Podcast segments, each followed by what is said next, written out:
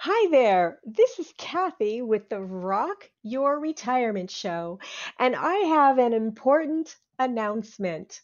We'll be taking a sabbatical until January 2020. If you'd like to stay in touch, head on over to rockyourretirement.com slash community and join our Facebook group. I'll be keeping in touch for the rest of the year in the Facebook group. In the meantime, you can go back to the episodes that you missed and catch up. But until January 2020, we'll be on hold. So I'll see you then on the Rock Your Retirement Show. Bye. This next episode came from the vault of episode 109, where Steve Cousins, a Rock Your Retirement listener, talks about how working and volunteering helped him feel useful in retirement. Enjoy! The advice I'd have for people in their careers, if they're still working, is to don't just do your job. Don't just do that one thing that uh, is your prime center, but get outside of your comfort zone. Widen your horizons and, and to meet people. To be on any kind of local civic committee, some kind of a emergency fire department thing, whatever. I, I just volunteered for everything, and I got to know people. And yeah, it was a little extra work, but, but it made work more fun too. Welcome to the Rock Your Retirement Show. It's Kathy, and I'm here with Steve Cousins. Steve is actually a listener to the show, and so he knows about Mr. Grant. And Mr. Grant was, do you hear him now, so he was quiet all day. And then right before I got Steve here for the interview, he started just being a naughty little bird. So if you hear that in the background, I apologize, but um, there's really nothing I can do about it right now. so Steve is actually retired now. He graduated from college. He went to work for an oil company and he worked there as an engineer. My husband's an engineer, so I kind of have the advantage of working with engineers. Um, and then eventually he became the vice president and general manager. He stayed with the same company for his entire career. How often does that happen? I mean, never. And then in 2016, he retired when he turned 60. And then he started doing things part time. And he started also volunteering. And so we're going to talk to him a little bit about that because he's a real live listener and he's here to help you determine what you want to do when you retire. So, Steve, welcome to the show. Thank you, Kathy. I uh, I have that effect on birds. I want you to know. do you have a bird as well? Actually, no. We've got a cat and two dogs. Oh, okay.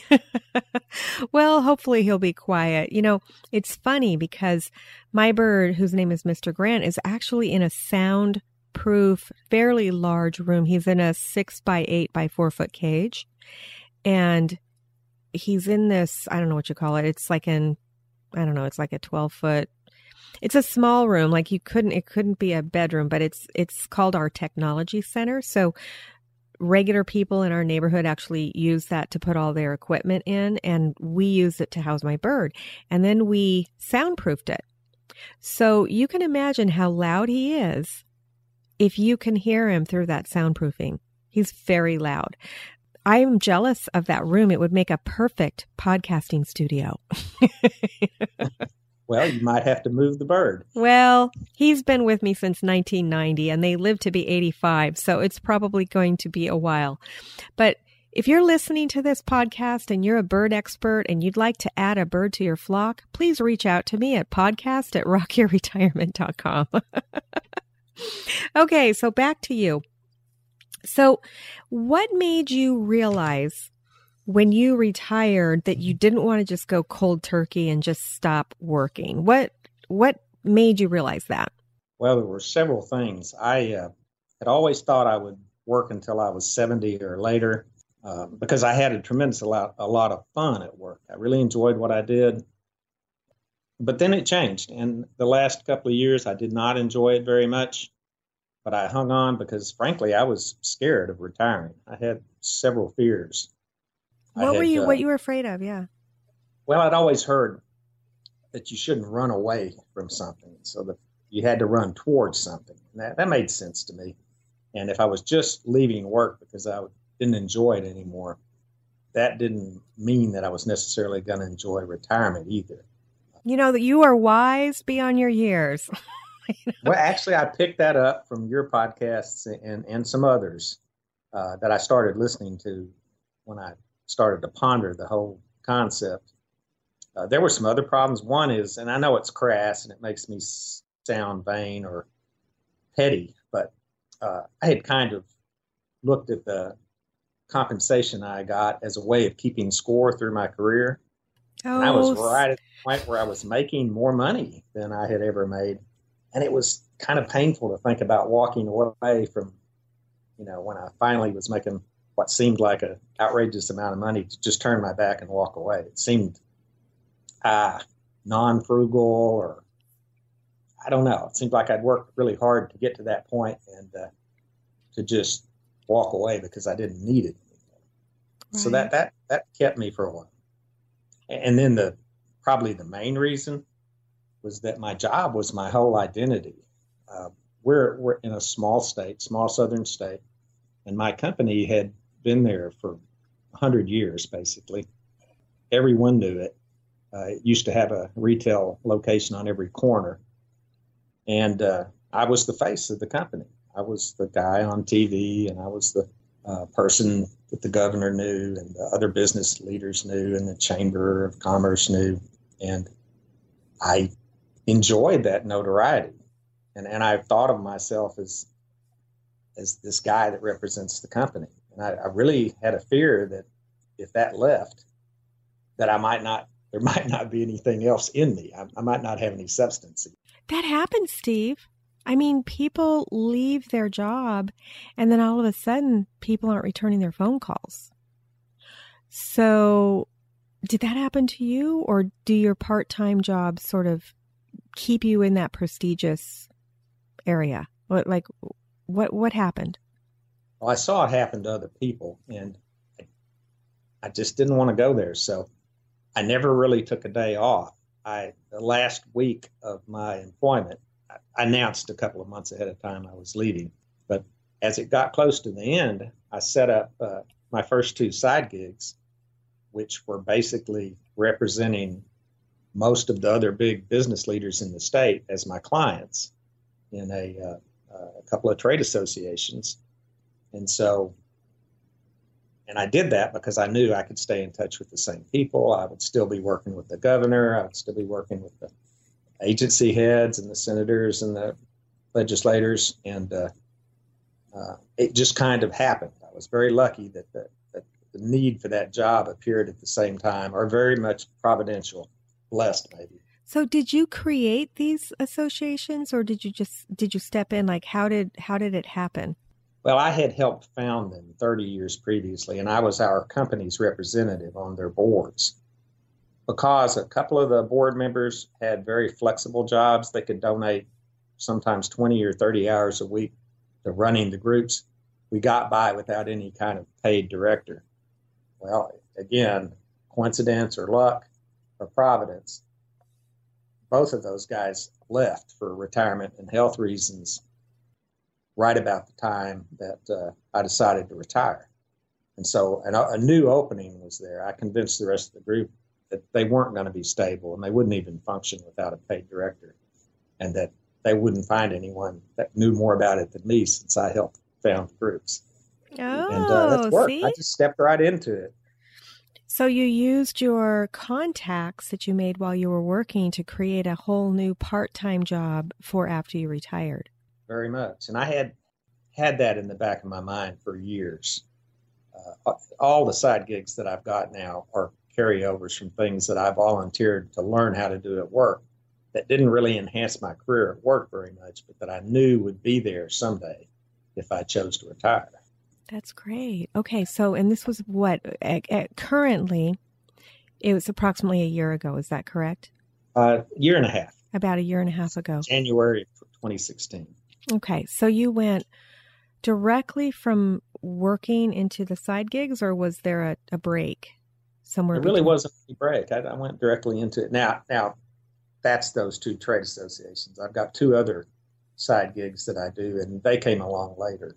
And what are those? One of those is being an expert witness. And again, you can tell that I probably don't have a, a old self-esteem problem. In fact, was wearing a T-shirt yesterday. My two daughters gave me that said, "I may be wrong, but it's highly unlikely." So, imagine funny that I've got a bit of an ego issue there, and uh, so I had done some testifying for our company in litigation uh, lawsuits over the years, and uh, had done a pretty good job of being able to convey to a jury in plain English what some highly technical things actually meant in terms of dollars and cents and right and wrong. And uh, one of the law firms that we had used in a huge lawsuit, uh, tens of millions of dollars that worked out successfully for the company, had a similar lawsuit uh, out west at another similar facility. And they called me up and said, Would you like to be an expert witness?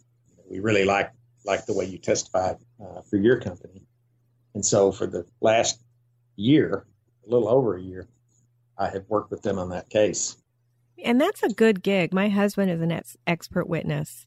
Yeah, it's it's highly paid and it's uh, it's very mentally uh, challenging. That's what he says. Yeah, it's very mentally challenging for him as well. So, for people who have a um, an expertise in an in an area, that's a great gig. It is. It's it's kind of hard to get you, you've got to be a professional engineer, and, and I'm a chemical engineer, and there aren't very many of us that get the professional license. And you also, you've got to have a little bit of a personality, and as you know, and as my sweet wife knows, engineers are not always blessed with the uh, most friendly and most warm and fuzzy personalities, but. Uh, uh, you do have to be able to relate to the jury and they have to find you believable. Absolutely. So that's a good gig. Now, you said you had another gig. What is that? Uh, that one is contract lobby. During my career, I, we didn't have a lobbyist uh, for our company, and so I volunteered to do that and uh, spent a lot of time in Washington, D.C. I actually testified before both uh, House and Senate subcommittees. I've got a bunch of YouTube film of me being uh, hammered by angry uh, senators and representatives since I was representing an oil company, and that's never fun. But Mm-mm. I actually love doing that. It was, hmm. it was, again a big challenge. Wow! And, uh, also did that on the state level, and so now if somebody has a piece of legislation that uh, they think is uh, has merit, and, and if I agree with them, and it doesn't conflict with any of my other clients, then I will take on the challenge of trying to convince legislators that this is something that they need to do. That's great. Well, I am so glad that you were able to parlay your career into four mini careers, basically. So that's what you did. Now, let me ask you another question. You retired. Now, you basically retired and then went straight into working for yourself. But did you still experience any of that depression or loss of identity that some people feel when they, especially when they have high powered jobs like yours? that they feel, or did moving into those four mini jobs alleviate that? I really expected to. I was certain I would, but I have not experienced any of that. I, have never one, and I used to like going into work, but I've never one time have uh, gotten up in the morning and thought, "Gosh, I wish I could go to the plant." it just hasn't happened. Uh, I think the side gigs have a high concentration of the kinds of things I like the best, and the uh, uh, and a very low concentration of the things I like the least about my old job. So I think they meet that need. So that is one thing that I've you know been recommending is that you figure out what you want to do before you retire.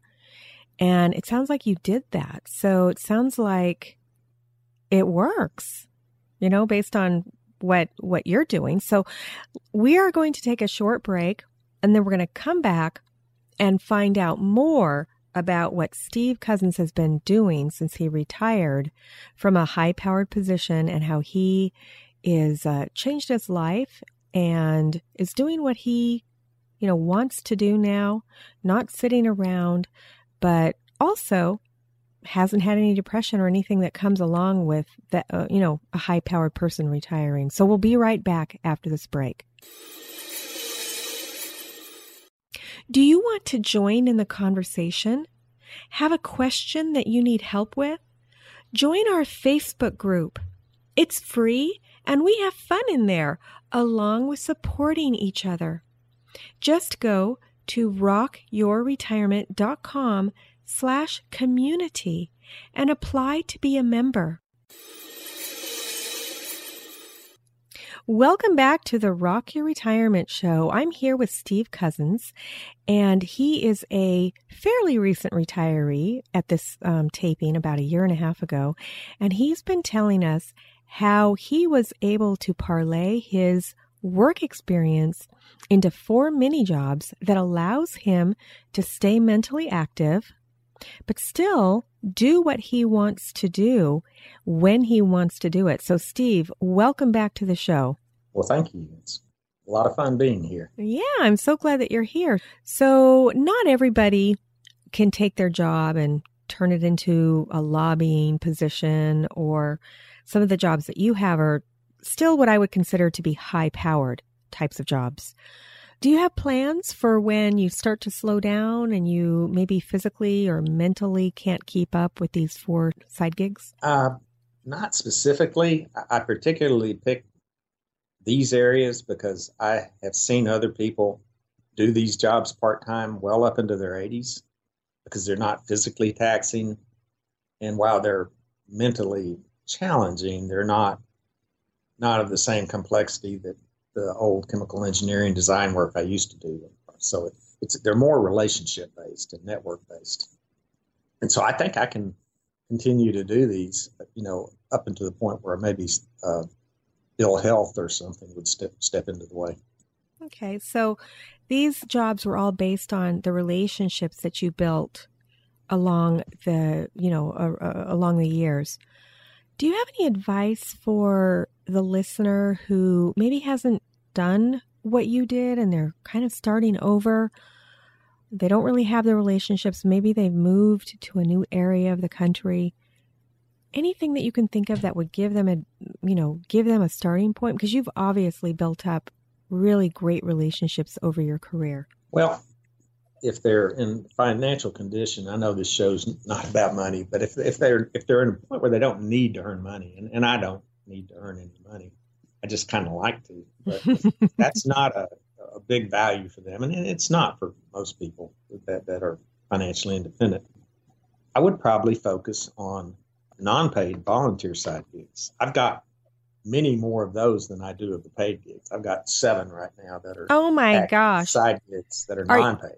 It sounds like you're busier now than you were when you were working, maybe with seven volunteer busy. jobs and four side gigs. Tell me about your volunteer work. Well, I, I chair the board of trustees for our, our, local community college, and that's a pretty. That was two hours Monday, and it'll be all day Friday. We've got a retreat, so that that's appointed by the governor.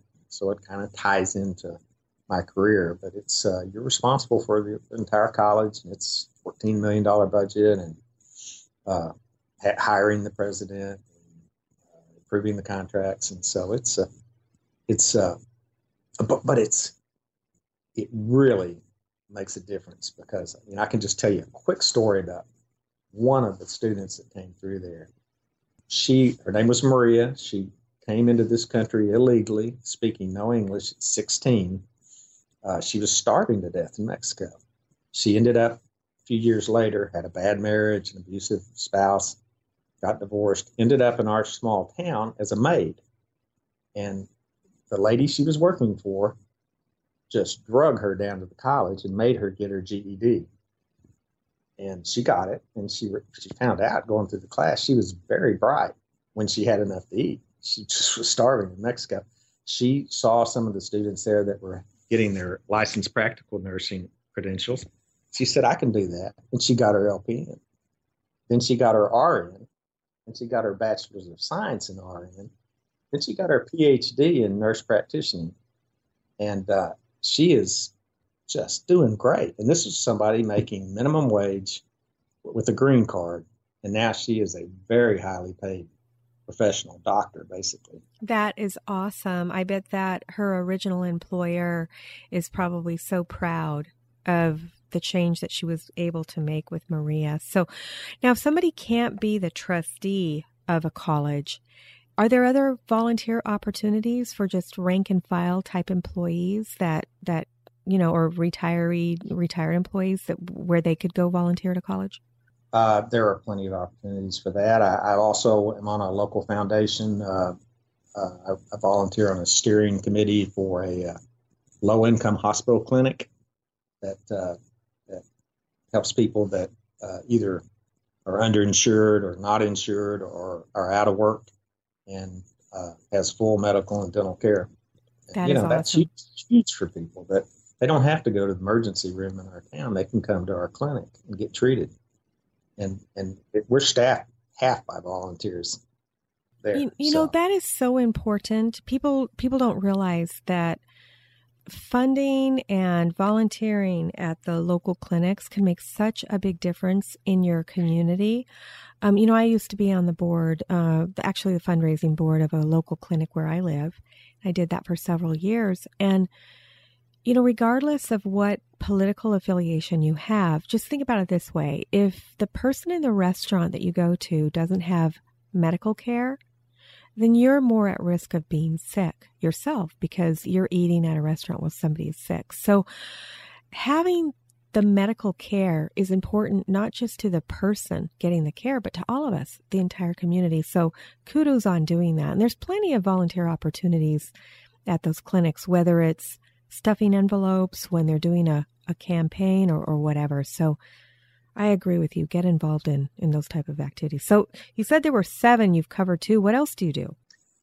Uh, let's see. I'm uh, I'm uh, active at the state and the local chamber of commerce. So now that I'm a private, uh, self-employed businessman, and uh, that helps with networking. But you know, you get to work on economic development projects and and uh, support some of the same legislation. A lot of these things tie together mm-hmm. with what, what, I do for uh, paid work too. Absolutely. I also work with university, our state university that I got my chemical engineering degree from.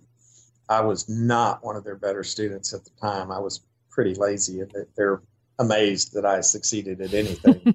Some of the same professors are still there, but uh, they love love me now and, and my help because I'm on the advisory board for the department and, and on a, another advisory group. We mentor students. You know, we help them learn how to uh, interview for jobs. And, uh, That's we awesome. advise curriculum and we fund special projects for individual professors uh, to help them out with their their teaching. That's great. It is fun and it keeps you in touch with the young people.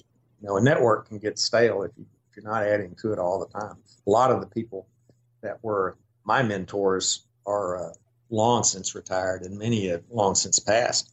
And so now my network, I'm adding millennials and Generation Xers to it. Right, absolutely. Yeah, you know, it's funny because as we interact with the different generations, we realize that there are some differences, obviously, between the generations. But there's also a lot of commonalities. And so I'm glad that you're reaching out to the other generations because it's so important that we learn about each other and get along because we have to pass the baton down to them.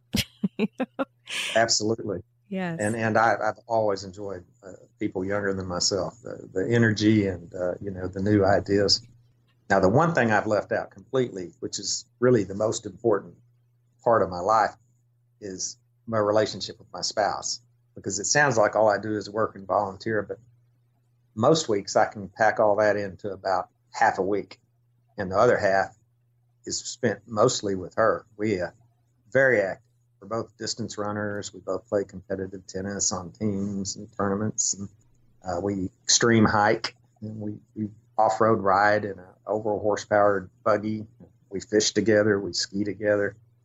Uh, we search out hidden waterfalls. And we travel just about everywhere. We've been doing that for about 39 years now and counting. So that's great. Yeah. Uh, you know, it's, It's kind of sad that so many marriages wind up in divorce after retirement because people don't know what to do with each other.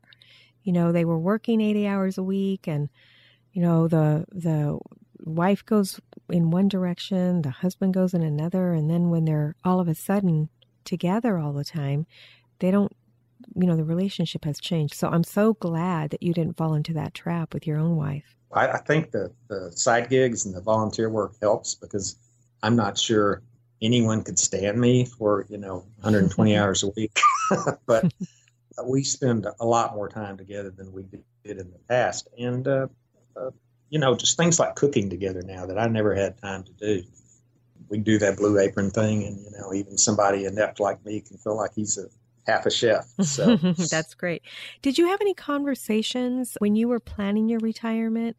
Did you talk with your wife about what you were physically going to be doing, or were you like most retirees where you just kind of winged it? Well, I, I, talked to her. I mean, had she been uncomfortable with with uh, me leaving full time employment and had preferred for me to just go to a different job at a different company, then I would have had to seriously consider that. And probably that's what I would have done. She was, she said, look, just, we've got enough money and just need to do what you want to do. And I talked over the side gigs things with her and she thought, you know, that, that sounds like you. So she gave me a lot of good counsel. That's she knows great. me probably better than I know myself. So. Well, you've been married for 39 years, so it sounds like you kind of grew up together. Well, we did. And even, you know, I'm, I kind of am a, I maybe overplanned things even before we got married.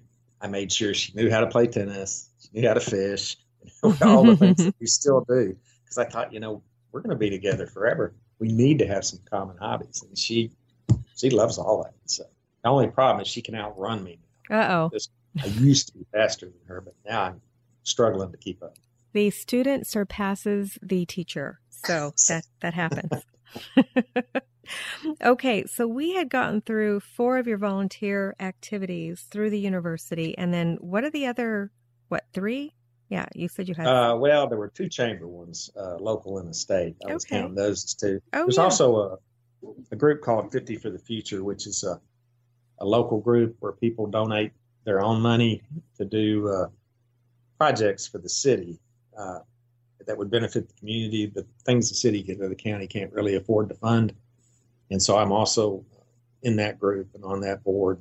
And uh, we can do things like studies to figure out how to solve problems in the city or improve things. And uh, uh, that's kind of interesting too. Yeah, it sounds like all of your volunteer and all of your side gigs, they all come together like a spider's web.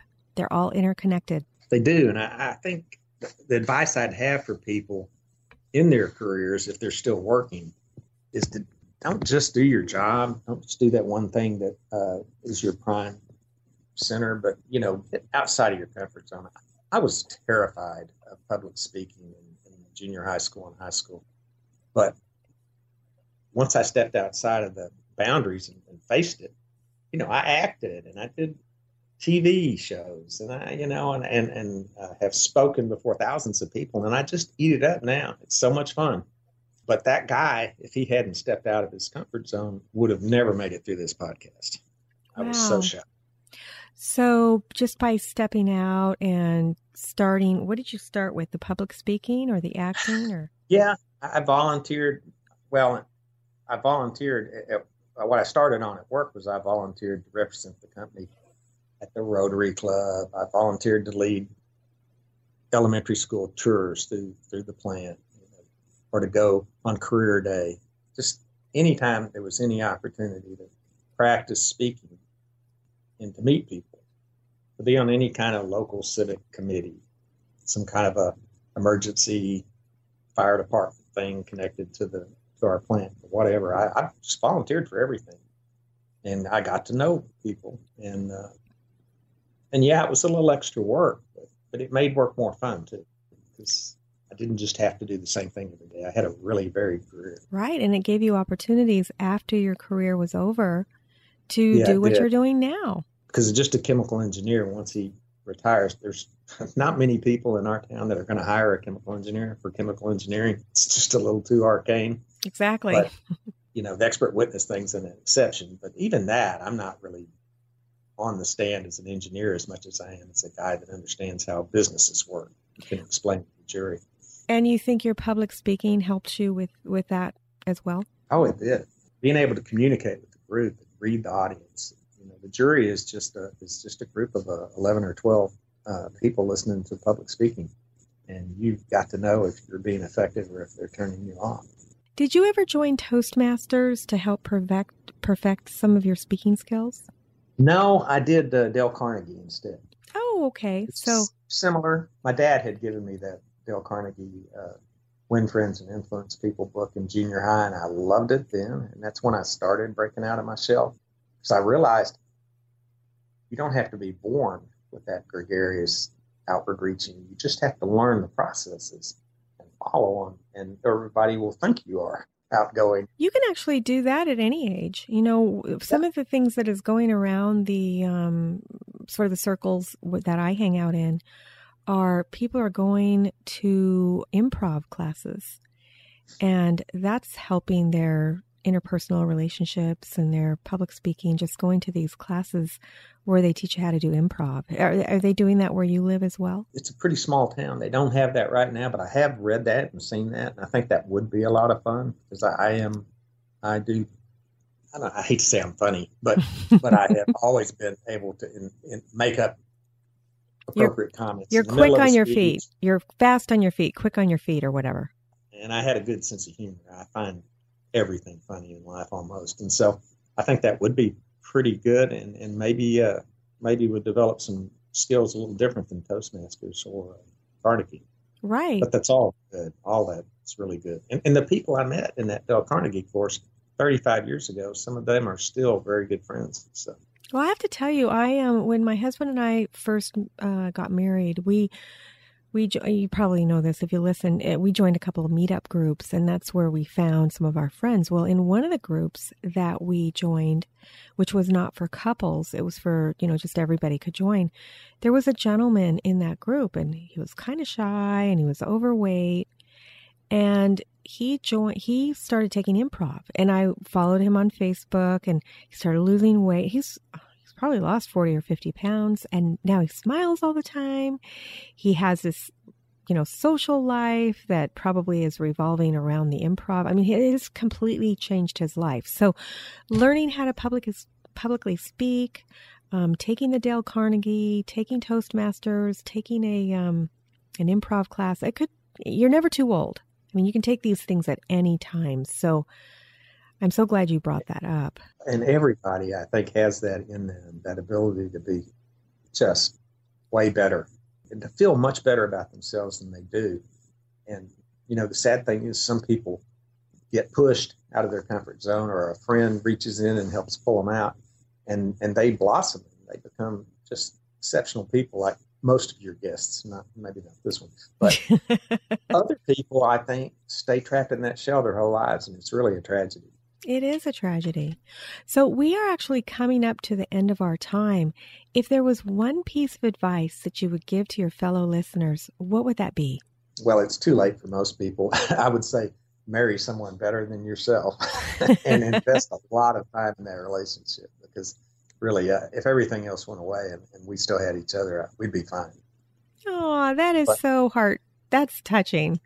I love the fact that you said that. And you were about to say something else, and I interrupted you. So, well, what else were you going to say? From the other standpoint, I'd say widen your horizons. And just, I would have never figured out that I even liked to do things like lobbying or witnessing at trials. I hadn't volunteered to be the one to try it. And, and some of the things I volunteered for, no doubt I didn't enjoy, and I, stop doing them. But but all the things I'm doing now, none of them were part of my core job. They're just things I found by accident and realized I like that. I'm pretty good at that. And I think people will constantly be reaching outside of their small world to the bigger world. That no matter what they are, that if they're a carpenter, a truck driver, they're still going to find things that they're good at. Uh, you know, maybe teaching a Sunday school class, who knows what it might be, but they're going to be, be things they can do after they retire that will give meaning to their life and, and, and variety to their life. I love it. Steve, thank you so much for coming on the Rock Your Retirement Show. We really, really appreciate it. And for my listener, we'll see you next time on Rock Your Retirement. Bye.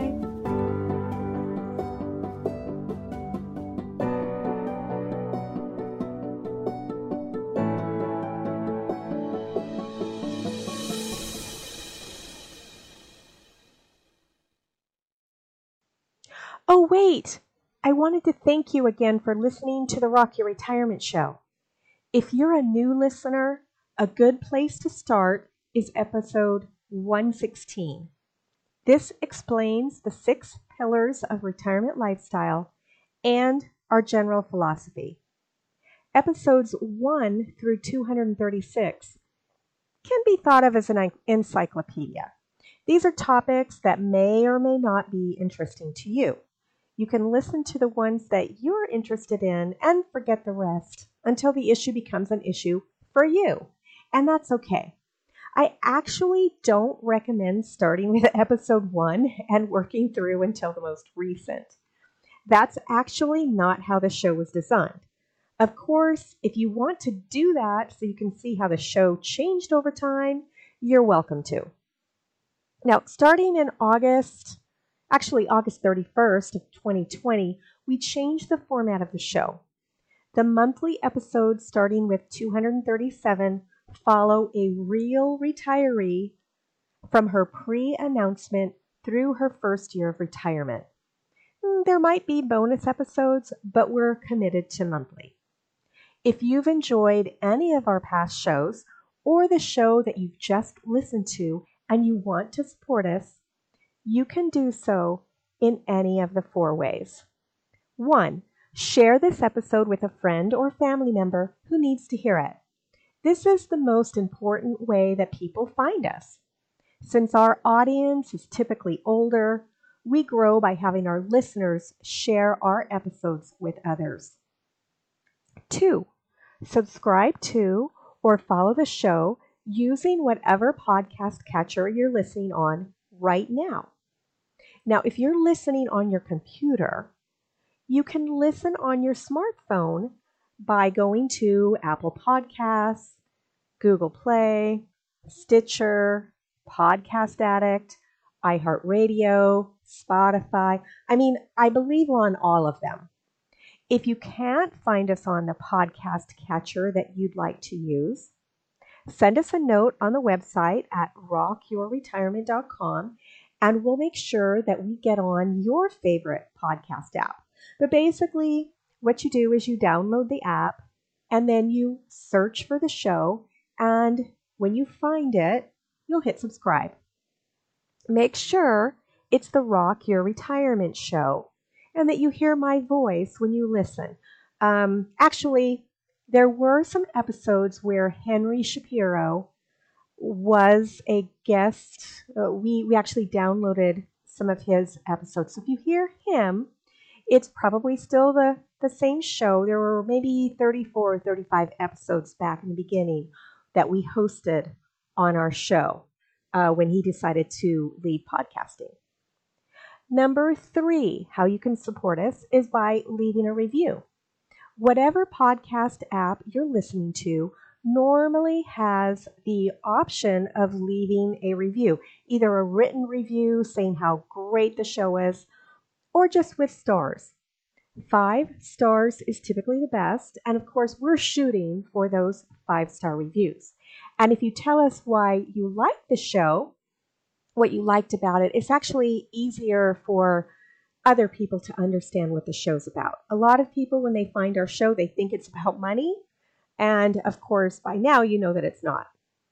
Number four, if you'd like to support us financially, of course, we're always appreciative of that. Just go to rockyourretirement.com slash support and it will take you to our page where you can support us financially. Thanks again, and we'll see you next time on Rock Your Retirement. Bye.